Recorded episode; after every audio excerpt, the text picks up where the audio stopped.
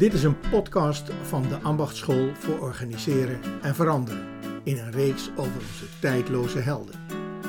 We kijken hierin door hun ogen en door die van ons naar hedendaagse vraagstukken in ons ambacht.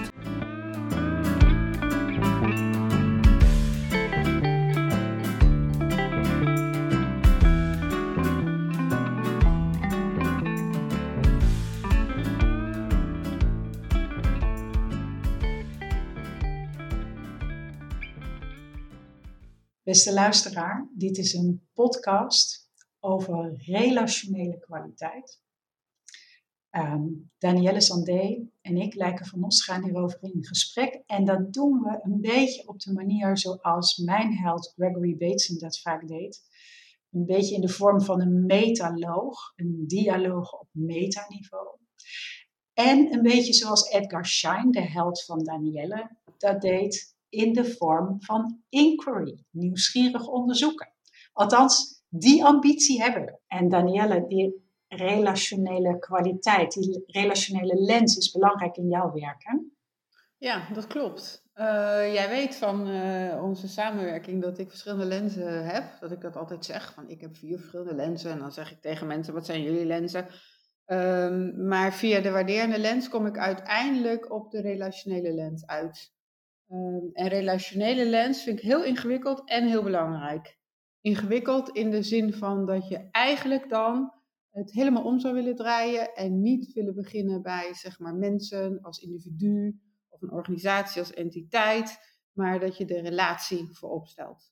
En uh, die manier van kijken, die uitnodiging, die heb ik meegekregen van mijn promotor, Suresh Srivastava. En die was weer heel erg gecharmeerd en dan uh, kom ik uh, bij jouw werk uit. Die was heel erg gecharmeerd en ook geïnspireerd door het werk van Gregory Bateson, als het ging over het relationele.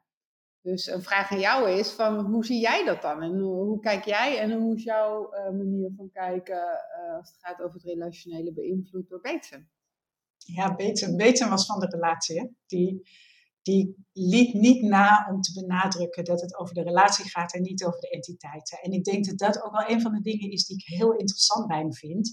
Dat wij, wij leven in een enorm gepsychologiseerde samenleving. En, en het interessante van het begrip relatie bij Bateson, en volgens mij ook als het gaat om shine as a spirit of inquiry en, en jouw relationele lens. Relatie gaat niet over de verbinding tussen twee psychologische individuen. Relatie is een kwaliteit op zichzelf. In het systeem is een, is een beweging of, of is, is een verbinding die, die beweging creëert. Uh, dat is hoe kijkt. En Bateson zijn grote zorg was dat die relatie steeds genegeerd werd of weggedacht werd. We dat er te veel naar entiteiten gekeken werd. En dan haal je als het ware een beweging uit het systeem. Ik vind dat ook voor deze tijd wel een van de meest interessante uh, vraagstukken als de relationele kwaliteit beweging geeft in organisaties, hoe doe je dat dan goed? Ja, ja dat is mooi. Um, ik heb ooit een stukje geschreven dat heet uh, In verstilling schuilt beweging. En, en een link die ik daarmee maak, en ook dus met, uh, met Bates en met de biologie. Mijn vader was ook hoogleraar biologie. Is als je in een, uh, en dat deed ik van kinds af aan, dat doe ik nog wel. Als je in een heel klein poeletje of zo kijkt, waar je in eerste instantie denkt van, goh, dit is niks. En als je dan stil blijft in de natuur, dan zie je ineens alles in beweging komen. Dan zie je kleine insectjes en je ziet kleine visjes. En, je ziet dus hoe dat allemaal ook in samenhang dan, zeg maar, bestaat. Um, en, en dat uh, verstillen uh, heeft dan weer te maken met wat Shine inderdaad noemt, die spirit of inquiry. Uh, hoe kunnen we aandachtig en met verwondering en met nieuwsgierigheid kijken naar, naar alles, maar dus ook naar iets ja, wat misschien heel onbenullig lijkt in eerste instantie. En natuurlijk ook naar de grotere dingen. En ik denk dat die spirit of inquiry, dat die zeker in deze tijd heel erg belangrijk is als het gaat over het relationele. En uh, ik zat op de een of andere manier de afgelopen dagen weer eens te kijken naar het werk van Elie Wiesel. En um, een van de uitspraken die hij doet uh, dus een begin van een uitspraak, is dat hij zegt dat het tegenovergestelde van liefde is niet haat, maar is, even in het Engels, indifference, oblivion. Nederlands misschien onverschilligheid. Maar een spirit of inquiry overkomt zeg maar uh, die onverschilligheid. Het vraagt ons om aandachtig te kijken naar wat er voor onze ogen zich ontvouwt. Het vermogen om te kijken wat zich ontvouwt of wat er is of hoe het werkt, is een, is een relationele kwaliteit. Het is niet een kwaliteit van een individu tegenover een individu, maar is iets waarmee beweging zichtbaar wordt, ontstaat, kan zorgen voor groei. En, en daar zijn we denk ik naar op zoek, ook in deze tijd en zeker ook in ons werk, van hoe we daar uh, in behulpzaam kunnen zijn. Hoe kan je vanuit het relationele uh, beweging, ik zou bijna zeggen koesteren. Beweging is natuurlijk ook verandering en ook maar in het hele kleine en weg van zeg maar de verschraling, de verarming die we toch ook wel zien optreden, denk ik. Um, en dan komen we bij het werk van, uh, van Ken Gurgen is natuurlijk een van de founders van het sociaal constructionisme, heel erg talig. Maar uh, later veel meer ook op het relationele. Want als alles, zeg maar, het all depends, wat waarheid is, waar, waar kom je dan nog op uit? Nou, dan denk ik toch dat je ook op het relationele uitkomt. Ken Gerben dus ook. En die maakt een onderscheid tussen uh, generatieve en degeneratieve processen van hoe van, van het relateren. Hè? Generative processes of relating. En ik denk dat we daar een aansluiting hebben bij wat we zouden willen kunnen doen als adviseurs. Juist ook als we ergens binnenkomen waar we gewoon voelen dat mensen niet misgrijpen als het gaat over hoe kunnen we nou echte dialoog, echte, hè, even aanhalingstekens, dialoog voeren. Uh, hoe komen we samen verder? Dat. Herken je dat? Ja, en, en ik til er even uit, want wat we nu doen, of wat jij nu doet, is eigenlijk wel, het is heel erg ook Wike en Wike ook weer met zijn mhm. ankers in Beetsen. Je maakt van relatie relating. Misschien is relating wel een beter woord dan het relationele. Want ook het relationele zet als het ware twee entiteiten weer vast met hun relatie tussen. Terwijl het gaat om de kwaliteit mhm. van relating. Is relating iets wat generatief is en daarmee beweging brengt? Of is relating statisch en degeneratief? En um, ik, ik zie ook meteen in organisaties het, het verschil tussen die vormen van relating. Waarbij degeneratief relating ehm, als het ware niet die kwaliteit heeft, die spirit of inquiry, willen begrijpen, willen onderzoeken, kijken hoe je met elkaar verder komt, maar veel meer hoe sturen we dit, hoe regelen we dit, probleemactie opgelost. Wat heel functioneel kan zijn in een context die daarom vraagt, maar wat in een complexe context eigenlijk verarmd en degenereerd. Want, want uh, ik zit nu te denken in hoezeer we uh, het relationele en de relaties instrumenteel maken. Door alle protocollen en voorschriften. Gij zult uh, zo en zo met de burger of de klant of de patiënt handelen. En dat staat heel ver van de leefwereld van hoe je daadwerkelijk met meneer of mevrouw in een hele specifieke situatie uh, probeert er het beste van te maken als professional. Het goede te doen. En, en, en, misschien juist wel in organisaties waar we zeggen dat het zo belangrijk is, zijn dat ook de organisaties waar het steeds instrumenteler wordt en steeds ingewikkelder wordt. En dan zal je maar die medewerker zijn. Die wens om de professional in de lead, lokaal, mini-praktijken, generatief op te zetten, is natuurlijk op dit moment heel erg breed gedeeld veranderkundige wens. Um, maar een lang niet altijd gerealiseerde wens die ergens op iets degeneratiefs stoot. Want, want is jouw beeld, mijn beeld is dat dat generatieve is er wel altijd in organisaties. Maar de vraag is voor mij tot waar het zich heeft teruggetrokken. En ik hoor jou, jij geeft het voorbeeld van hoe je met een, met een mhm. cliënt omgaat. Of, um, ergens zit die generatieve kwaliteit altijd, maar ergens ook stopt die. En organisaties met een degeneratief karakter, daar, daar is die tot veel kleinere delen van het systeem, lijkt het, beperkt. Dan organisaties waar beweging en vernieuwing groter georganiseerd ja, Misschien kunnen we stellen, ik weet niet of we daar ankers voor vinden bij Beter, maar misschien kunnen we stellen dat als er bijna geen generatieve processen meer zijn, dat een, uh, of nou biologisch of een sociaal systeem is, dat het sterft. Dat, dat, dat uh, hè, generatief, het woord alleen al, hè, daar komen we nu op, het woord alleen al heeft iets te maken van de ene generatie naar de andere generatie. Heeft te maken met de generator, met een motortje. Is wat, wat een systeem levenskrachtig maakt. Dat is ook wat we in de waarderende aanpak zo proberen te, te onderzoeken en ruimte te geven, uh, zuurstof te geven. Dus als dat er bijna niet meer is, dan verstikt het. Gisteren zijn ook die notulen van de ministerraad openbaar geworden. Ik vind dat wel een vraag. Wat daar nu gebeurt in die hele rondom die, toe, die toeslagenaffaire is verschrikkelijk. Maar ik bedoel even die hele politieke dynamiek omheen. En die roep om transparantie en die eis om alles zichtbaar te maken. Ik hoor daar geen generatieve dialoog. Ik zie daar geen generatieve relaties. Ik zie daar degeneratieve gesprekken. Positioneringen ten opzichte van elkaar. En dat is denk ik ook het verschil, even terug naar Beten Ehm, als ik, ik zei net, weten bedoelt niet de relatie tussen twee psychologische individuen. Ehm, die relatie is een kenmerk en een kwaliteit van zichzelf, die beweging organiseert. En hier zie je dat niet. Hier hoor je, uh, ik heb het jou eerder zo mooi horen zeggen, monologen. Ja, en het idee van monologen komt trouwens ook nog wel van Boeber vandaan, hè, die ook altijd heel erg op zoek was naar, uh, naar de daadwerkelijke dialoog. Uh, de dialoog die overigens zonder woorden ook gevoerd kan worden. Hè? het, het, echte relationele, daar zijn, soms zeggen we van, oh, we, kunnen ons niet zo goed uitdrukken en daar, wordt het ingewikkeld door. Maar die zou zeggen, ook zonder woorden kunnen we de ander verstaan. Ja, heel veel monologen. En het gaat over ontmoeting hier. Um, en dan hoor je me zeggen, ik heb het eerder gezegd, dan hoor je me weer zeggen. Als ik praat over ontmoeting, hoe mooi dat woord ook is. Hè? En de moeite om elkaar te ontmoeten elkaar ontmoeten komt voort toch uit ons uh, diepe besef van een individu dat uh, de hand reikt naar de ander.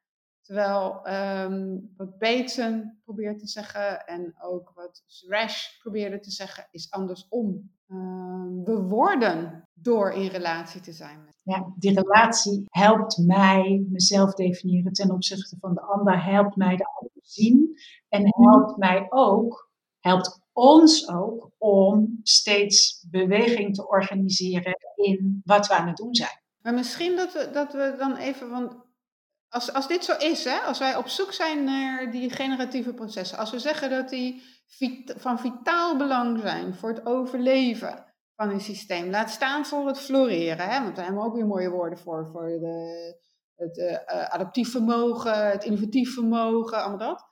Uh, wat doen we dan als, uh, als adviseurs? Waar, waar, waar, waar, waar liggen onze aanknopingspunten? Wat, wat is behulpzaam en wat is helemaal niet behulpzaam? Waar mogen we bij en hoe komen we erbij waar we bij mogen komen? Dat soort vragen krijg ik dan. Ik vind dat, merk ik, we worden langzaamaan natuurlijk allebei oud. Ik, ik vind dat een steeds ingewikkelde vraag in mijn werk zeker als het hele grote bureaucratische organisaties betreft, zie ik een soort het verschil tussen praat en daad. Dus ik hoor die organisaties zeggen, de menselijke maat, uh, het moet weer bij de professional liggen, we moeten ruimte maken voor de professional om het zelf te organiseren. Daar zit een soort wens in om dat weefsel weer generatief weefsel te maken. En daar geloof ik ze oprecht in, dat ze dat zouden willen. Maar ik zie die degeneratieve reflex, die is enorm groot om te bureaucratiseren, te zorgen dat er geen fouten gemaakt worden, te zorgen dat er geen gedoe komt, te zorgen uh, dat je niet uh, de schuld ergens van kan krijgen. En die twee die botsen op elkaar. Dus ik bevind mij regelmatig in een context waarin ik uitgenodigd word om dat generatieve te versterken. Uh, maar ik mag niet aan het degeneratieve komen. Of ik moet mee met het vehikel waarvan ik denk, ja, maar daar helpt het nou eigenlijk niet. Ja, nou wat je zegt, je mag niet aan het degeneratieve komen. Ik kom natuurlijk vanuit de waarderende hoek, hè, appreciative inquiry, uh, waarvan je zou zeggen van je probeert het generatieve te versterken. En in de situaties die jij nu beschrijft, is de vraag of je daarmee iets beschadigt of niet. De uitnodiging is om wat er is aan uh, leefwereld, wat nog niet verstikt is, wat dus misschien ook wel heimelijk is, je, de uitnodiging is om dat naar boven te halen, om dat te belichten, om dat te vieren, om daarvan te leren. En misschien is dat in bepaalde situaties, en we praten nu denk ik wel over extreme misschien, is dat eigenlijk ja, sowieso heel paradoxaal. Maar misschien ja, maakt het het alleen maar onveiliger dan. Zit ik nu even hardop te denken. Dat is wel wat ik zie gebeuren. Dat als je dat doet, dat het als het ware stuit op die andere manier van organiseren. En dan is het spannend op zijn minst of onveilig. De andere die ik zie is dat, dat het eigenlijk ook wel, als het ware, ook degeneratief gemaakt kan worden. Dus het aantal keren dat er inspirerende verhalen moeten komen. Die met mooie plaatjes getekend en alsof we daarvan in beweging komen. Dat is geen generatieve kwaliteit van de relatie. Dat, dat is gewoon het vastzetten van een verhaal waarmee het weer een monoloog dus, dus het is ook volgens mij een vorm van onmacht hoor. Dus ik, ik beticht mensen niet intentioneel van dat ze dat doen. Maar we zijn zo gewend om monologische entiteiten te maken in plaats van dialogische verkenningen te doen. En dan zijn we volgens mij de Shine met zijn Spirit of Inquiry, die heel erg zegt, ja, maar daar gaat het om. Als je daar niet naartoe kan, kan je geen beweging Dus de Spirit of Inquiry, maar het is inderdaad misschien ook wel, uh, want een van de ingangen, ik heb een tijdje heb ik echt naar verhalen gekeken en een van de ingangen was ook weer Bateson, via Capra dan, het idee dat verhalen de royal road zijn to the study of relationship. Maar misschien gaat het dan uh, zelfs nog wel meer over het vertellen van verhalen dan het mijnen van wat er in zo'n verhaal gezegd wordt. En het dan doorbreken juist weer van de relationele capaciteit van een verhaal. we pakken weer brokjes eruit, waar we mee begonnen. Stukjes. Ehm, ja, en dan zit je precies op het verkeerde pad. Als het gaat over het willen helpen van hoe krijgen we uh, de generatieve kwaliteit, uh, processen in deze organisatie, hoe geven we dat meer leven? Dat kan dus heel goed via verhalen, maar niet als je verhalen dan ook weer instrumenteel maakt. Ik, maak, ik moest onmiddellijk denken aan de bitcoin die je ook mijnt, uh, jouw woorden. Dus het mijnen van een verhaal is hem ophalen en, en tot een entiteit maken. Maar zoals het gaat over relating en niet over relatie, gaat het over verhalen en niet over het verhaal. Dus daar zit ook wel een link met Bateson, met zijn metalogen, hè, die, die heel veel van zijn denken in de vorm van uh, dialogen op metaniveau mm heeft vastgelegd. En dat ook nodig vond om, om het onderzoekende erin te houden. Eigenlijk wat Shine met zijn inquiry ook doet. Eigenlijk de hele tijd kijken met elkaar. Kunnen we blijven onderzoeken waar we. Ja, dat is misschien nog wel het belangrijkste. En dat is natuurlijk, dat is inderdaad waarom ik Shine belangrijk vind. En dat gaat ook terug naar de metalogen, die weer Suresh, mijn promotor, zo belangrijk vond. Daar begon hij altijd zijn sessies mee. En ik heb zelf voor hem ook een metaloog proberen te schrijven die daarover ging. Van waarom hebben we überhaupt onderzoekers nodig? Nou, om, de, om te helpen om die onderzoekende dialoog op gang te houden. En dat, dat komt terug naar waar je mee begon, Lijken, dat je zei het, het belang van beweging. Zolang er beweging is in een systeem, is er leven. Uh, ik zou bijna zeggen, en zolang er leven is, is er hoop. Maar, maar, maar dat, dat, dat is, ja, ik denk, en hoe klein dan ook, dat wil je koesteren. En, en daar wil je dan, uh, maar, maar hoe, even nog, als, als we dat zeggen, hè, van als je dat zou willen koesteren en als je mensen wil helpen om verhalen in ieder geval met elkaar te delen, hoe zie jij dat dan systemisch in het grotere geheel?